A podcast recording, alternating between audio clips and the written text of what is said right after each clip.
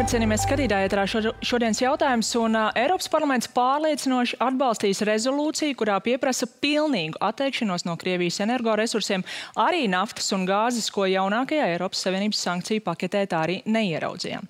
Kā šodien uzrunājot Eiropas padomi, uzsver viens no vadošajiem Beļģijas Eiroparlamentāriešiem, pakāpeniskas sankcijas iedarbojas uz demokrātijām, kur tiek ņemts vērā sabiedrības viedoklis. Ar Putinu tas nestrādā, ir jāiet uz pilnu banku. Vai šādiem vai jebkādiem citiem argumentiem maz ir iespējams pārliecināt to Eiropas valstu vadītājus, kuriem ar līdz šim redzētajām zvērībām Ukrainā nav pieticis, lai pret Krieviju vēstos ar visu iespējamo arsenālu, un kas īsti notiek ar mūsu pašu enerģētisko drošību. To šokar jautāšu premjerministram Krišānam Kariņam. Labvakar! Labvakar. Uh, šīs nedēļas laikā nu, dažādi mūsu amatpersonu paziņojumi saistībā ar Krievijas gāzi. No koalīcijas ir šāda tāda, tā, nu, apņemšanās, ja tā varētu teikt, atteikties. Bija arī pirmais no vēl daudziem balsojumiem saimā, bet uh, pie risinājumiem vēl tiek strādāts, un tad arī tas galīgais lēmums vēl ir priekšā. Vienlaikus uh, dabasgāzes pārvedes un uzglabāšanas operators uh, Connexus Baltic Grid ir paziņojis, ka kopš aprīļa sākuma Baltijas valstīs Krievijas gāze vairs neieplūst. Arī valsts prezidents Egils Levits ir publiski paziņojis, ka Baltijas valsts ir kā pirmās valstis atteikušās pašas no Krievijas gāzes. Uh, Pēc valdības sēdes par šo jautāju tieslietu ministram. Noklausīsimies īsu fragment, kā viņš raksturoja to, kā viņš šobrīd saprot šo situāciju. Katru dienu tā situācija tiek precizēta.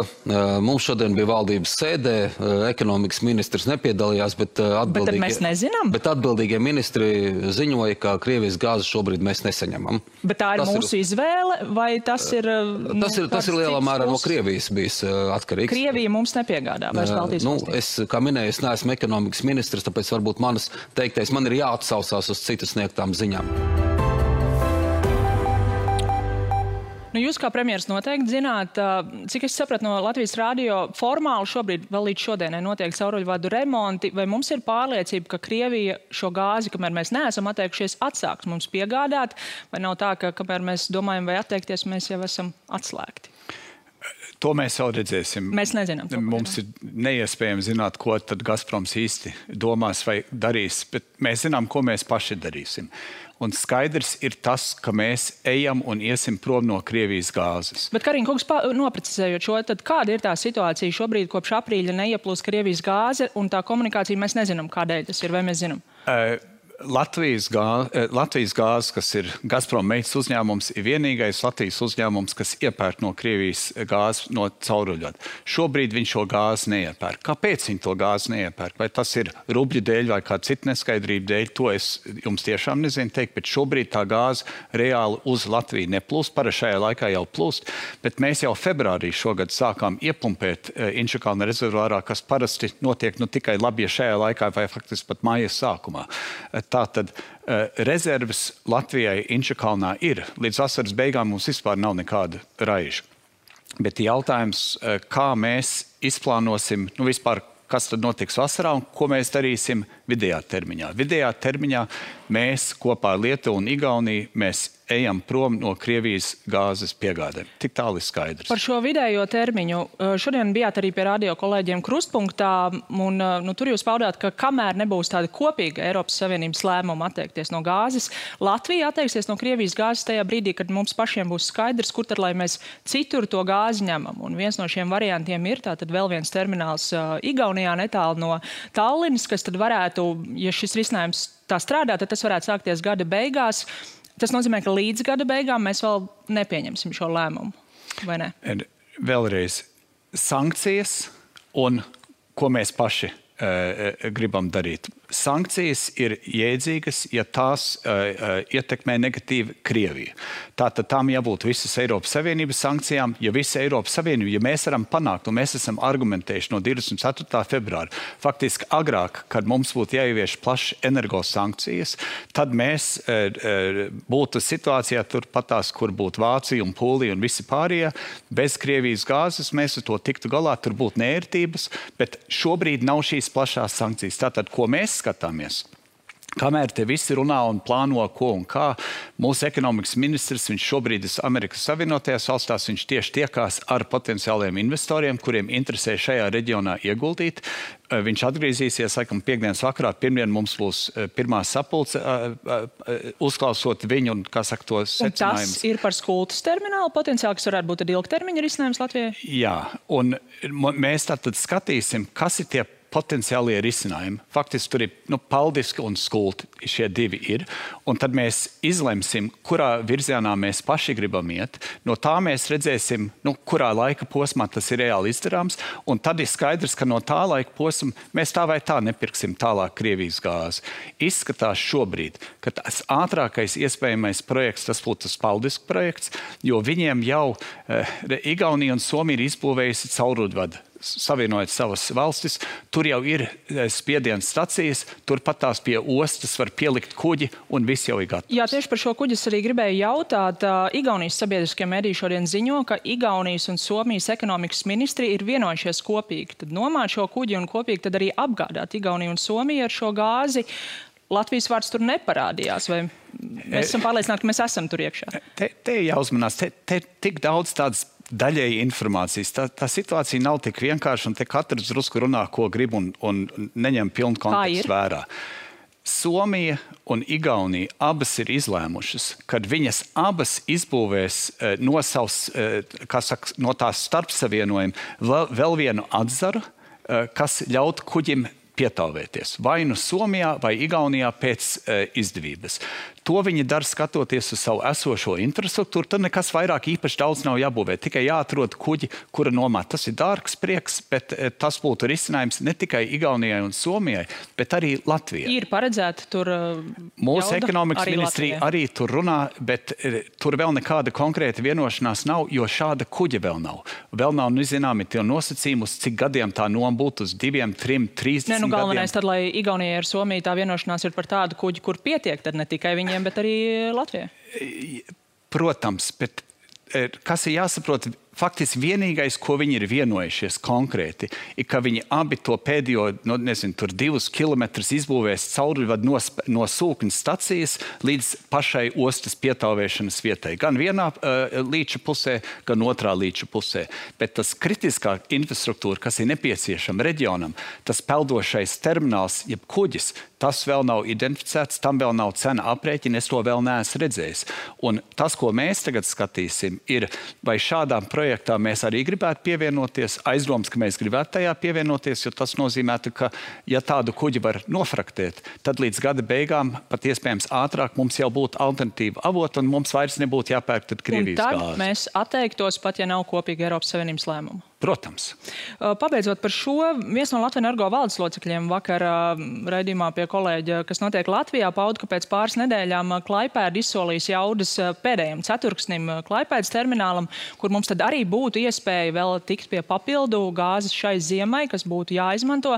Vienlaiks viņš pauda, nu ir liela iespēja, ka to visu nopērk, piemēram, Polija, un ka Latvijas valdībai vajadzētu iesaistīties sarunās ar Lietuvu, kaut kā vienoties, ka tomēr nu, mums arī izdodas iegādāties šo gāzi, vai valdība to varētu darīt, vai kaut kas jau tiek darīts? Jā, viss tiek plānots. Ekonomikas ministrija mēs gaidām jaunadēļ, ka nāks arī ar piedāvājumu, ka mēs iegādājamies tā saucamās strateģiskās rezerves. Mēs jau esam iegādājušies divas kuģa kravas caur Klaipēdu. Nu, rezervējuši, tā varētu teikt. Latvijas energo to ir izdarījusi e, e, ar valdības atbalstu. Un e, būs piedāvājums, ka mēs vēl iegādātos. Un tas tieši attiektos uz šo pēdējo ceturksni. Protams, tur ir vēl daudzas detaļas, tur ir arī nepieciešamas sarunas, bet mums gan ar lietuviešiem, gan ar igauniem, somiem tā saruna nav sarežģīta. Jo abos variantos, lai, piemēram, lai Igaunijā kuģis darbotos vai termināls tāpatās kā Lietuvā, bez Inčakāna pazemes krātuves piekļūs nav jēgas. Nu, galvenais nenokavētos. Ne, viss, kas, ta, tas, kas šobrīd drusku jauc gaisa, ir, ka tagad katrs politiķis sev krūtīs izdevums mēģina parādīt, nu, kā saka, viņš lielāks patriots un vairāk uz priekšu, bet viss faktiski notiek. Viss notiek. Nu, tomēr jāmin arī mūsu prezidents, kurš ir publiski paziņojis, un arī ārzemju medijos tiek rakstīts, ka Baltijas valsts atteikušies no Krievijas gāzes. Šobrīd tā tomēr nav gluži de facto situācija. Katrs varbūt nedaudz neizprot līdz galam situāciju, bet viss, viss tiek darīts, un mēs, lai nu ko Eiropa darīt vai nedarīt, Tiklīdz mums būs uh, iespējams aizvietot visu dabasgāzi, kas nāk no cauruļvada ar, ar sašķidrināto gāzi, mēs vairs nepirksim Krievijas gāzi. Un to pašu darīs Igaunija, to pašu darīs Lietuva, tas faktiski notiks nosacīti vienlaikus. Par to, ko dara vai nedara Eiropa, nu, mums ir zinām dažādu valstu nostāja. Visasāk ir pateikusi Ungārija, ka tā uzliks savu veto lēmumiem par Krievijas energoresursu embargo. Ja par Ungāriju Krievijas prezidents Vladimirs Putins apsver apsveicis Viktoru Orbānu ar pārvēlēšanu šajā amatā. Ungārija arī paudusi, ka viņi būtu gatavi par uh, Krievijas gāzi maksāt rubļos. Ungārija ir arī nosaukusi uh, Volodimiru Zelenski un arī Briseles birokrātus citējot par saviem lielākajiem oponentiem. Vai jūs redzat šādas Orbāna Ungārijas nākotni Eiropas Savienībā? Es nezaudēju miegu, uztraucoties par Orbānu vai par Ungāriju. Viens ir tas, ko runā, otrs ir tas, ko faktiski beigās dara. Līdz šim Uh, Ungārija ir atbalstījusi visas piedāvātās sankcijas. Arī tieši šobrīd, laikam, vakarā notiek uh, vēstnieku tikšanās Eiropā, lai vienotos par saucamo piekto sankciju pakotni. Uh, tur nav gaidāms, ka Ungārija vai kāda cita valsts iebilst. Tātad Ungārija un Orbán kungs ļoti aktīvi strādā iekšpolitiski. Viņam nu pat tās ir bijušas vēlēšanas. Viņš sev vēlas zināmā veidā arī profilēt uz ārā, bet tas nav tas pats galvenais. Or Orbán kungam un Ungārijai nepieciešams nepieciešami Eiropas Savienības līdzekļi. Un, e, kamēr viņiem šie Kas līdzekļi šobrīd būs, jau ir apdraudēti? E, kamēr viņiem šie līdzekļi būs nepieciešami, un es paredzu, ka tas ir nu, paredzāmā nākotnē, es domāju, ka uh, Ungārija un Eiropas Savienība atradīs kopīgo valodu. Te, te nav nekādas revolūcijas, un tas, ko, ko saka, atkal nevajag pārspīlēt. Mums ir gana daudz sarežģījumu Eiropā, eh, bet es teiktu, ka uh, Ungārija nav tas. Nedraud galvenais. veto kādos Latvijai būtiskos, drošībai būtiskos. Nē, nekas tāds nav. Bet ir tiesa gan, ka mēs līdz šim neesam varējuši vienoties, eh, ko mēs esam argumentējuši no paša sākuma, uz straujām un daudz graujošākām sankcijām. Sankcijas tiek ieviestas pakāpeniski, ar piekrist, tas laikam Ferhofstadt kungs, kurš Eiropas parlamentā būs izteicies. Viņam asa mēli, bet eh, laba doma. Es viņam piekrītu, eh, ka eh, Kazaļenskis jau pašā sākumā teica, jāpieņem preventīvas sankcijas. Un tas, par ko var vienoties, ir sankcijas pakāpeniski. Tas ir labāk nekā nekas. Mēs turpināsim savu darbu. Vēl priekšā stāv nafta un tad priekšā arī gāze. Gaidīsim nākamos soļus, bet atgriežoties pie Latvijas, es saprotu, ka pēc lieldienām varētu būt zinām tie mehānismi, kā tiek atbalstīti iedzīvotāji saistībā ar šīm kara energoresursu cenu pieauguma, inflācijas sekām. Tieši tie iedzīvotāji, kuriem tas būtu nepieciešams visvairāk, tātad mērķēt nevis uz visu sabiedrību, bet ir arī uzņēmēji. Un uzņēmēji ir pauduši, vismaz vēl ne, pirms nedēļas pie kolēģa Redimā, kas notiek Latvijā, ka arī viņiem ir būtisks problēmas ar piegādes ķēdēm un uh, savu darbu pārorientāciju tagad saistībā ar šīm sankcijām, un ka viņi nejūtas sadzirdēti. Noklausīsimies fragment no šī raidījuma būtu jānotiek kara padome, ārkārtas stāvokļa padome vai kas, kurā ir bizness, lielās organizācijas, nozares, visvairāk cietušās e, lēmumu pieņēmēji no valsts. Par šo laiku es baidos, nezinu par pāriem kolēģiem, bet man liekas, nekas tāds nav noticis. Ir jābūt ļoti konkrētam rīcības plānam. Diemžēl šādu plānu mēs neesam redzējuši. Karš turpinās otro mēnesi. Mēs e, gan koalīcijā, gan, gan e, premjeram esam teikuši, ka vajadzētu tomēr premjera līmenī skatīties šo krīzes vadības veidu. Vai varat piekrist, ka premjera līmenī nav bijusi krīzes vadība tieši attiecībā kara sekas uzņēmējiem? Es esmu ticies un organizēju visos līmeņos. Šobrīd man ir 5, 6, 7 līmeņi vienlaikus, kurus ir jānovada. Uh, viens no tiem ir atbalsts, un vien, teikt, viena sadaļa no tā ir atbalsts uzņēmējiem. Mums būs vai nu nākamā nedēļa, vai aiznākamā nedēļa paredzēta Nacionālā trīspusējā sadarbības padoma, kas ir faktiski tieši īstā vieta, kura darbdevējiem, darbņēmējiem arī tieši par šo runāt. Tad sāksiet par to? Uh, nē, tas, tas jau darbs viss notiek. Uh, tas, kas tiek plānots uzņēmējiem, nav atbalsts tiem, kuri ir ļoti ieguldījuši Krievijā un tagad zaudēs visu naudu. Nu, tas bija zināms risks, viņi uzņemās risku, tagad viņi būs diemžēl zaudējuši. Bet kas ko mēs plānojam, ir atbalstīt uzņēmējus, pārorientēt savu darbību, atrast citus tirgus, arī uh, palīdzēt viņiem pārorientēt, piemēram, savus piegāžu ķēdes, kur prasa tagad avans maksājumus. Un to mēs visi darīsim ar finanšu instrumentiem, pamatā ar altumu. Bet jums ir skaidrs, kāpēc? Un tur sēdēja, ja nemaldos, kādi seši uzņēmumu nozaru pārstāvi pie kolēģa raidījumā, kas saka, ka viņi nav jutuši šo koordināciju. Tas gan bija pirms nedēļas, varbūt par šo nedēļu kaut kas mainījies. Kāpēc viņiem tāda sajūta?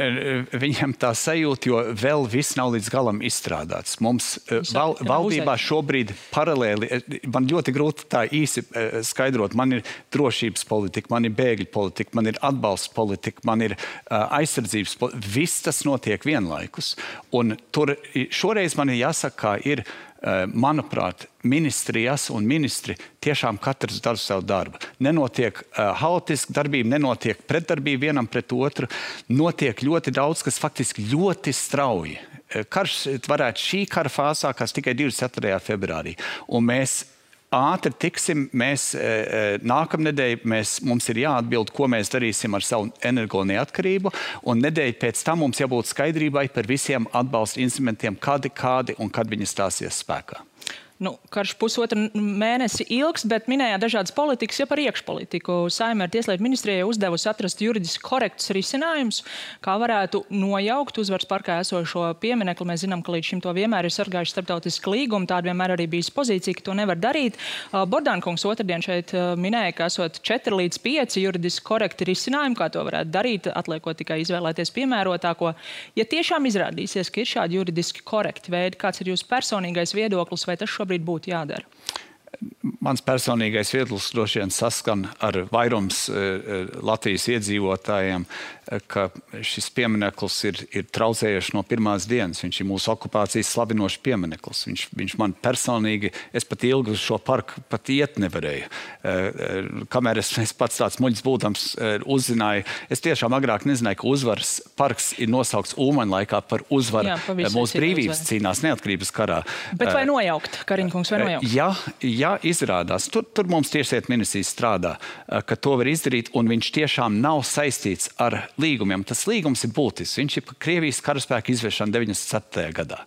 Ja nojaucot pieminekli, iznāktu tā, ka mēs apšaubām Krievijas karaspēku izvēršanas, teiksim, leģitimitāti, eh, es negribētu šo ceļu iet. Bet, ja, ja izrādās, ka situācija citāda, eh, es jau kā Latvijas pilsonis, nu, kāpēc mūsu valstī vajadzētu uzturēt un varētu teikt, paciest vienu mūsu okupācijas slavinošu pieminekli. Bet tas droši vien būtu jautājums, ko risināt pēc šī gada 9. māja. Vai... Nu, tas nav risināms eh, tūlīt uzreiz.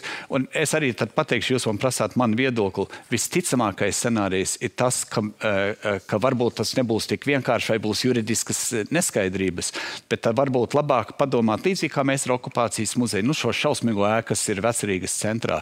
Beigās pēc garām diskusijām izlēma šo ēku atstāt, viņu atjaunot un tur iekšā, nu, tas ilglaik ierīkots tieši mūsu okupācijas muzejs, ap šo pieminekli arī varētu apaudzēt tieši mūsu okupācijas pieminēšana un, un šī pieminekļa patieso nozīmi parādīt, par ko kas viņš ir. Jā, nu sagaidāms, ka šajā it īpaši priekšvēlēšana laikā par šo jautājumu noteikti būs vēl plašas debatas, bet šovakar man jāsaka paldies jums par sarunu. Paldies arī jums, skatītāji, par uzmanību un tiksimies nākamnedēļ.